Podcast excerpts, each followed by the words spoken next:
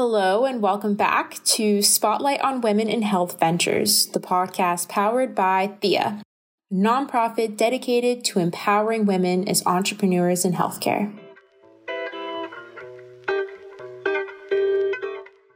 Today, we're speaking with Dr. Vineeta Agarwala, previously a researcher and an operator at tech driven healthcare companies, and currently a physician and venture investor with a focus on biotech and health tech companies. Dr. Agarwala has seen the industry from a variety of angles, giving her a unique perspective as an investor. She pursued her undergrad in biophysics at Stanford and then continued her education to get her MD PhD at Harvard Medical School and MIT. She has been a data scientist, a management consultant at McKinsey, and a director of product management at Flatiron Health, and she has worked with prominent laboratories across the country. As a general partner at Andreessen Horowitz, she works with companies seeking to improve how drug development and patient care delivery is done, and she also continues seeing patients as an adjunct clinical professor in the Division of Primary Care and Population Health at Stanford. Since we're talking to an investor today, it's important that I mention A16Z investments may be slash are discussed in this conversation, but none of the following content should be taken as investment advice.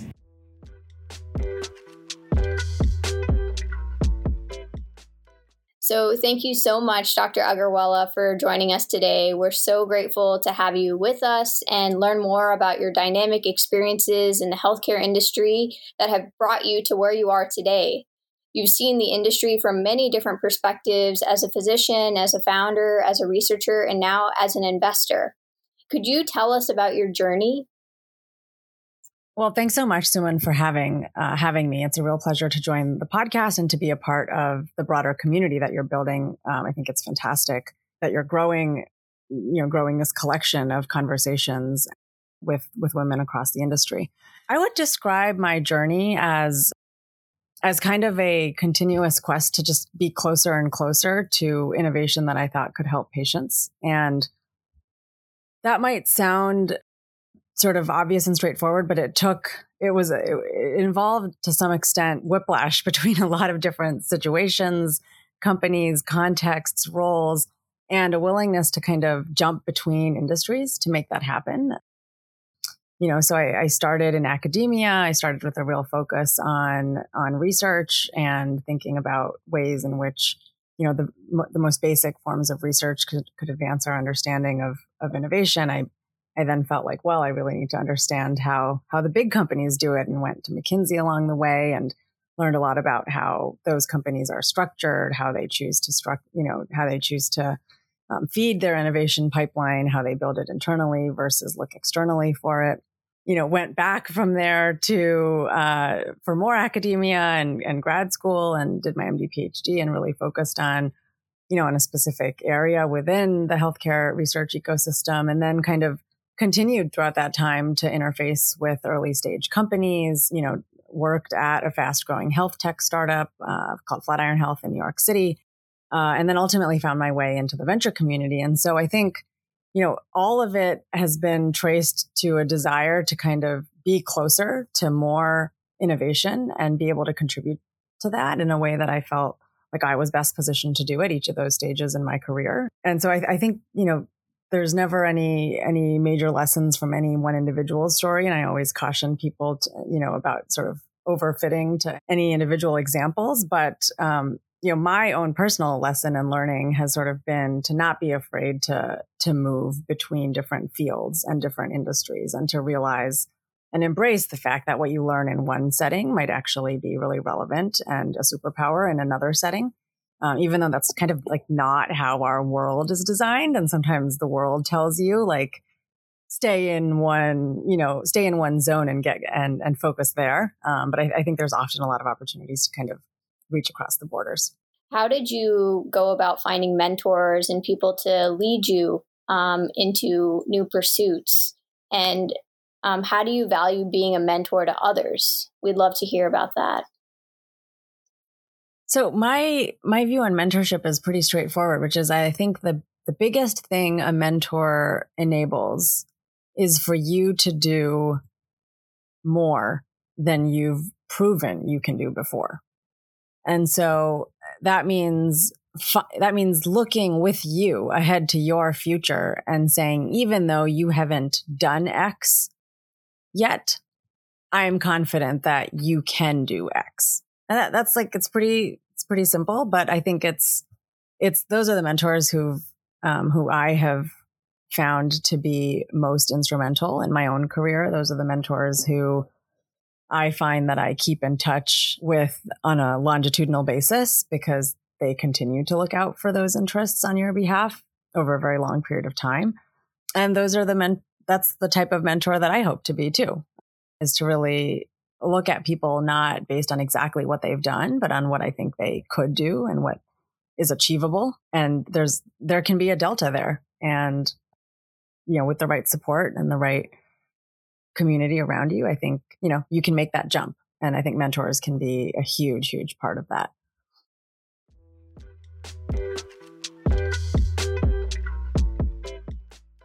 So, I wanted to transition into talking a little bit more about your overall investing philosophy.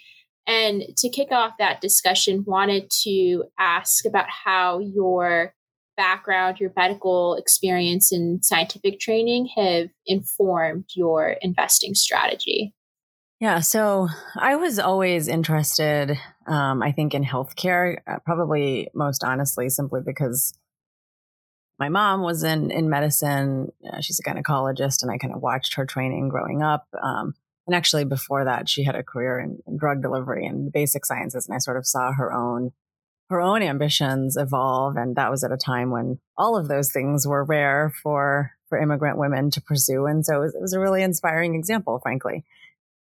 And so I had kind of, I think a lot of the ideas as I was um, going through school were were about kind of how can I how can I do something that changes that field and and moves it forward a little bit. And I think, you know, I think as many people who go into medicine have, um, you know, family healthcare experiences sometimes drive that experience home even more poignantly where you realize like, wow, either, you know, this was just an amazing experience and it's kind of a miracle of life that this happened. Um, you know, I think my sister and I actually both happened to be extremely premature babies. We were born at like 28 weeks and, you know, uh, required tons of NICU stay. And, um, and it's kind of just like an amazing feat of science that you can keep a, a baby alive that's born that early. Right. And so that's, I kind of remember vividly, my sister was actually, you know, born when I was a teenager. And so I actually got to see it again play out. And, and I remember thinking, wow, like anything that can contribute to technology that actually you know creates such such miraculous outcomes is is valuable. And then on the other side too people have experiences that are so negative where you're like how is this possible in 2021 how is it that we have no idea what to do about this condition or with or, or how to help this patient? And so i think i would say it's those same two threads that drew me into medicine in the first place and also kind of guide my lens on investing which is that sometimes you have to look at what's really working and ask how can I replicate this in other fields? How can I bring that speed of innovation to other fields? And so, for example, the way that the Pfizer and Moderna vaccines were developed is a great example. There are absolutely more startups today who are thinking through where can RNA therapies be applied? What are the requirements for success in other disease areas? What will it take for me to deliver this RNA to the right, you know, destination in the body? You know, how can I make the lipid nanoparticle carrier better? Like these are all questions that are now being asked. And to some extent, that's inspired by something that worked.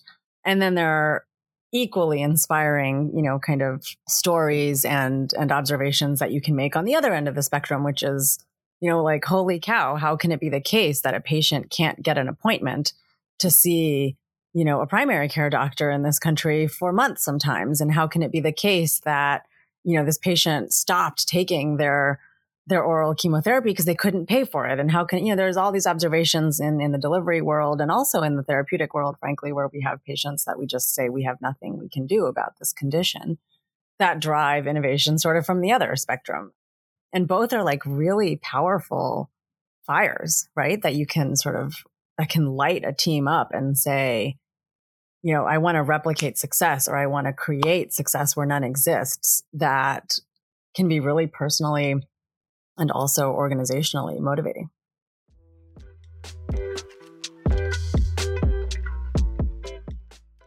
What do you see the value of of academia and entrepreneurs working together and more specifically, how do you think scientists and those in academia can can take what they're doing in the lab, the, the problem that they're trying to solve, and translate that into a company um, that can have a much more broader impact.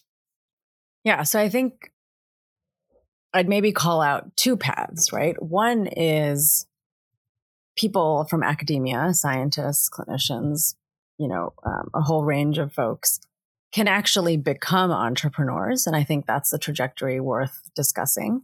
And then the other is what you described, which is, you know, folks from the academic ecosystem can find really meaningful ways of collaborating and, with entrepreneurs or with companies. Um, to facilitate the transfer of, of technology out into the world. And so, and both are really important, but I think both are actually so different that actually where I see people trip up the most is conflating them and in thinking like, well, you know, maybe I'll, you know, I'll kind of dabble here or maybe I'll consult with this company and or maybe I'll kind of you know build a portfolio of technologies in my lab and see who wants to to bite at it in different contexts. And all, there's always a place for everything and you can always find an example for everything but by and large i actually think these two paths are, are very different and they need to and the decision to pursue one or the other is you know is one that has to be pretty purposeful. Uh, my partner vijay Pande here at andreessen horowitz who founded our bio team and has been a long time colleague um, and, and mentor to me actually wrote a fantastic blog post on this that I'd encourage everybody to check out on kind of what it means to take the jump from academia into a startup and and actually encouraging people to like sort of either put all your eggs in this basket and really go for it you know versus finding kind of other uh, other ways uh, to do it. So so that's the first decision point in the in the in the tree if you will and then after that i think regardless of of which pathway you're on, i.e., you know, going all in to a startup versus figuring out a way to to get your your science and technology into an outside startup. I think my biggest advice there would be, you know, to to have broad conversations early. I think people often think like, oh, I, you know, I, I should keep my ideas pretty close to my chest because because these are my ideas and you know and I want to be careful about who I talk to and which investors I talk to and you know, it's it's on us, the investor community, to figure out, you know, ways to make ourselves, you know, accessible in a way that's super helpful to people in that position, rather than, you know, uh, you know, to elicit sort of some of the skepticism that people might have about about sharing their ideas too early. But you just can't go wrong. Like nobody can actually run away with your ideas, so you can't go wrong in asking people you know, how would you think about supporting this? What kind of company structure would you put around this? Who do you think I need to hire on my team? Talk to your tech transfer office.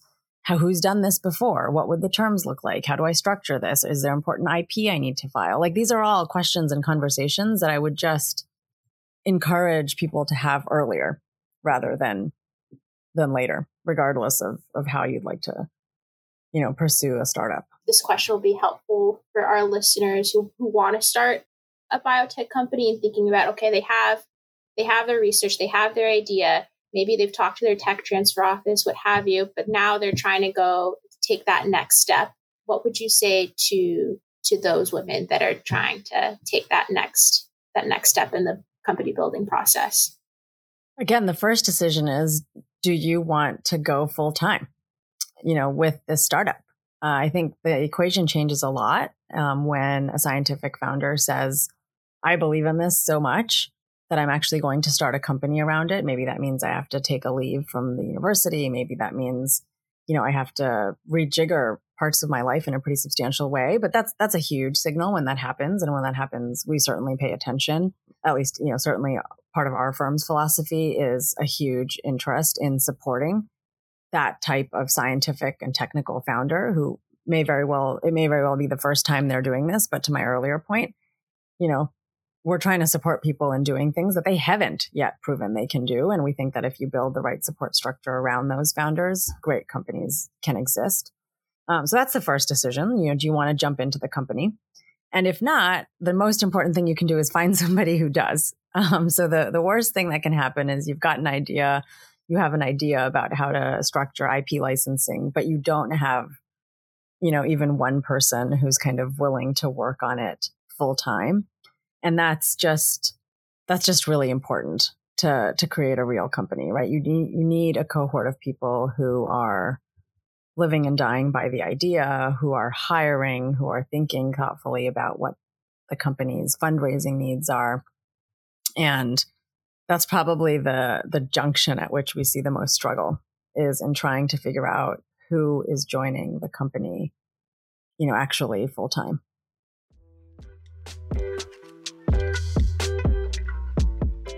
What are some important qualities or experiences do you value when you're evaluating a management team and, and their and their business plan? Yeah, so I actually think that the prior discussion we just had around, you know, looking for people who have expertise, but have also, um, are also kind of really eager to demonstrate a willingness to transfer some of those skills into different fields and spaces and roles is actually a really important early startup founder um, trait. So you know, it's actually more concerning when a founder who's super deep on one specific space says, well, like that's kind of what I do. And that's, that's what I like to focus on. And I'm going to have to hire somebody to do X and Y and Z. And, you know, they're all going to have to be different people. Like that's, that's kind of not how we typically see the most successful startup companies being founded. It's, it's often someone with a really technical background and deep specialization who says, yeah, I am going to do this fundraising thing. Like I am going to learn how to pitch this concept and and figure out what the big vision here is and engage a you know uh, a big group of investors on it and so on and so forth. And yeah i am gonna figure out how to hire people to work for me even though i haven't done that before. And i am gonna grow you know a business development effort inside my org and hire you know team members for that too. So i, I look a lot for that versatility and uh, or at least that kind of desire and ambition um, to to flex into different roles that's probably, that's honestly the biggest. And then, you know, I think communication is really important. I think people don't talk about it enough or emphasize it enough. Your ability to communicate your ideas clearly is so important, not only in a fundraising context, but then in a, in the context of you going out and building your business. Right. And so I, I personally index on that quite a bit. I pay attention to how people describe their ideas and their long-term vision and how compelling I think that would be not only to investors in the future, but also to, you know, people that they want to hire.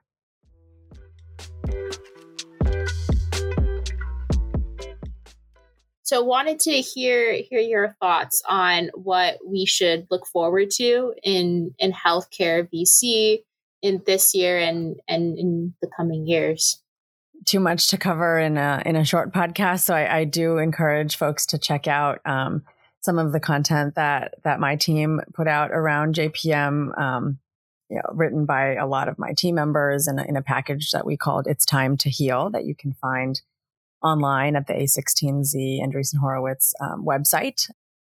But in there, we make a number of observations that that we've sort of seen accelerate over the last few months, and that we see really continuing going forward. Things like you know data outside the EHR becoming increasingly valuable and companies finding ways to harness that data, use it, service it to, you know, to potentially enable value-based care arrangements, for example, with, with payers and health systems and, and sort of seeing that center of gravity shift a little bit. We talk about a concept that, that I call always on triage, which is, you know, uh, sort of similar to, to this DoorDash example, but you know, why is it the case that healthcare is still so episodic? And so even though there have been so many regulatory uh, improvements facilitating video visits and telemedicine and things like that, it's all still mostly stuck in a episodic fee for service universe. And, you know, does that really make sense? And is that really changing healthcare? And I'd argue not quite yet, not until we start tracking people continuously, not until we can, you know, kind of put them on trajectories where, where they're matched with patients that look like them until we're learning about what happened to the last thousand patients who looked like them,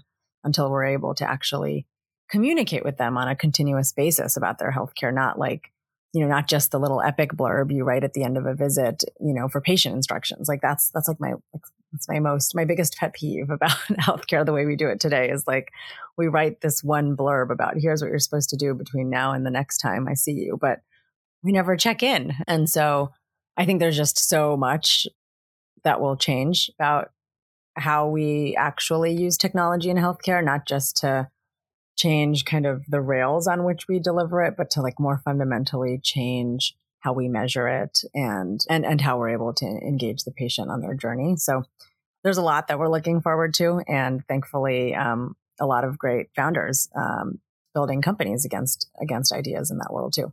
How do you think some of the changes that had happened due to COVID nineteen? Do you think they'll have long term effects on life sciences innovation and just the biotech and pharma industry in general?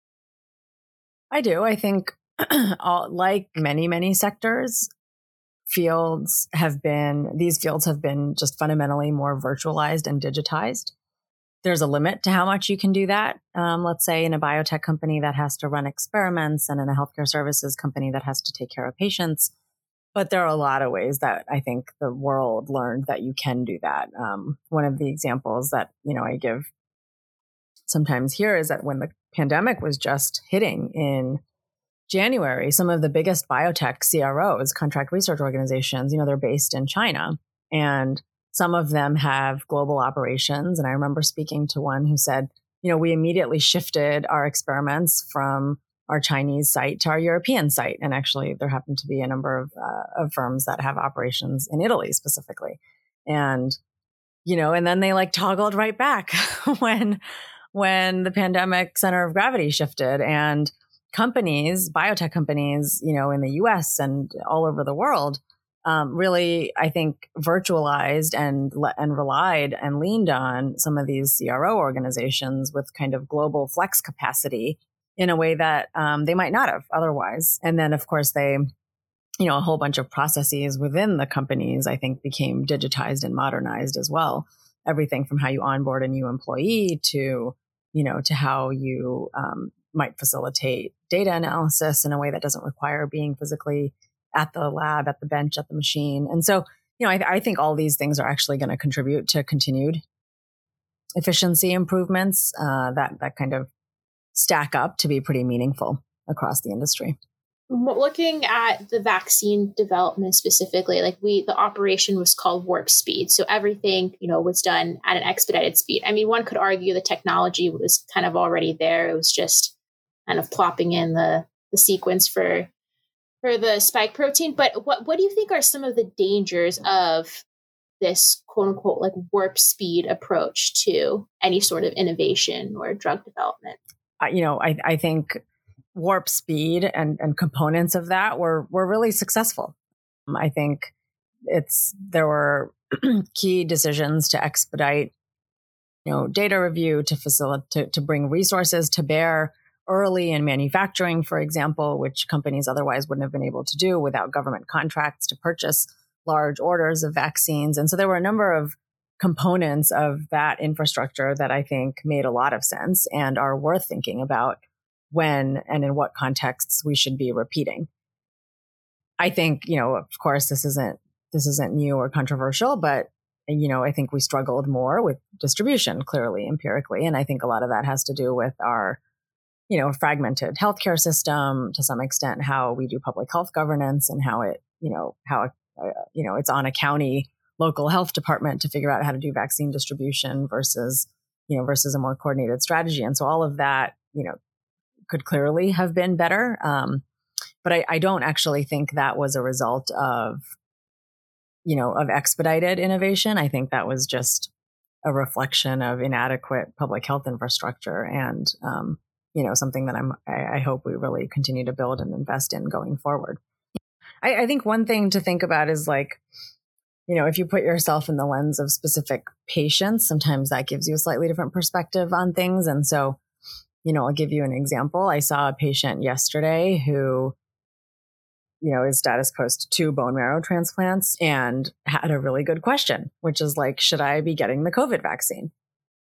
You know, will my immune response even happen? Like I already have really low immunoglobulin levels. Is this, is this something my body can or should handle? And, you know, I think the answer is we don't know like there's not really we don't have good data on that or or good speculation on that yet.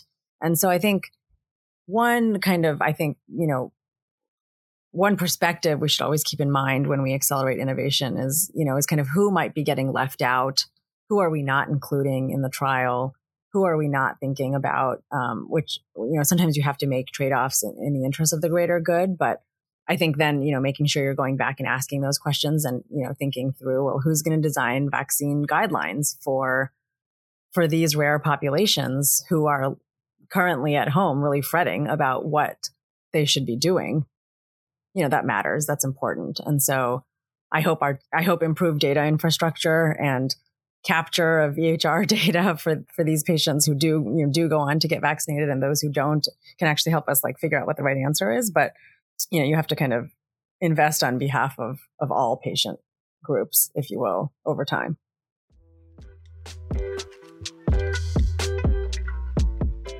you're in a very unique position as a healthcare investor, being able to fund startups who, you know, arguably might be tackling issues surrounding health equity. How do you view the role of the venture capital industry in mitigating healthcare disparities? You know, I think our role is uh, is to be driven by merit and impact. And, um, you know, I think if wherever we find that we're not um, driven by people's fundamental ability to have an impact in a big, broad, diverse way, and if we're not supporting that, then, you know, we're going to shortchange the whole community if, you know, if we overlook opportunities to fund and support uh, the biggest forms of impact that people want to have. And so, you know, I'm I'm proud that our own team at Andreessen Horowitz is is a naturally diverse team. We happen to be 50-50 on on men and women, and I think that's that's unusual, and that's um, it, it makes for a really phenomenal work environment for me personally, and something that I feel I feel proud of. And you know, we are always looking to back the very best ideas and the strongest teams, and I think that includes uh, teams that are diverse and also looking to solve really diverse problems on behalf of really diverse patients. And so I think, you know, just kind of maniacally following through on that, I hope will help us keep our aperture.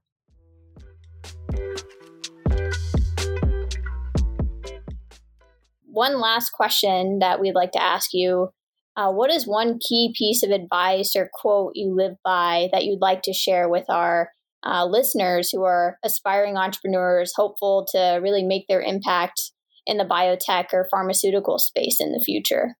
You know, actually, I'll give you one that I that resonated with me just from from the inauguration, which is that uh, I think Joe Biden, you know, the president said to his cabinet appointees that you know what he values most is how we interact with each other, and he said, "If I hear you disrespect or talk down to another colleague, I promise you I will fire you on the spot.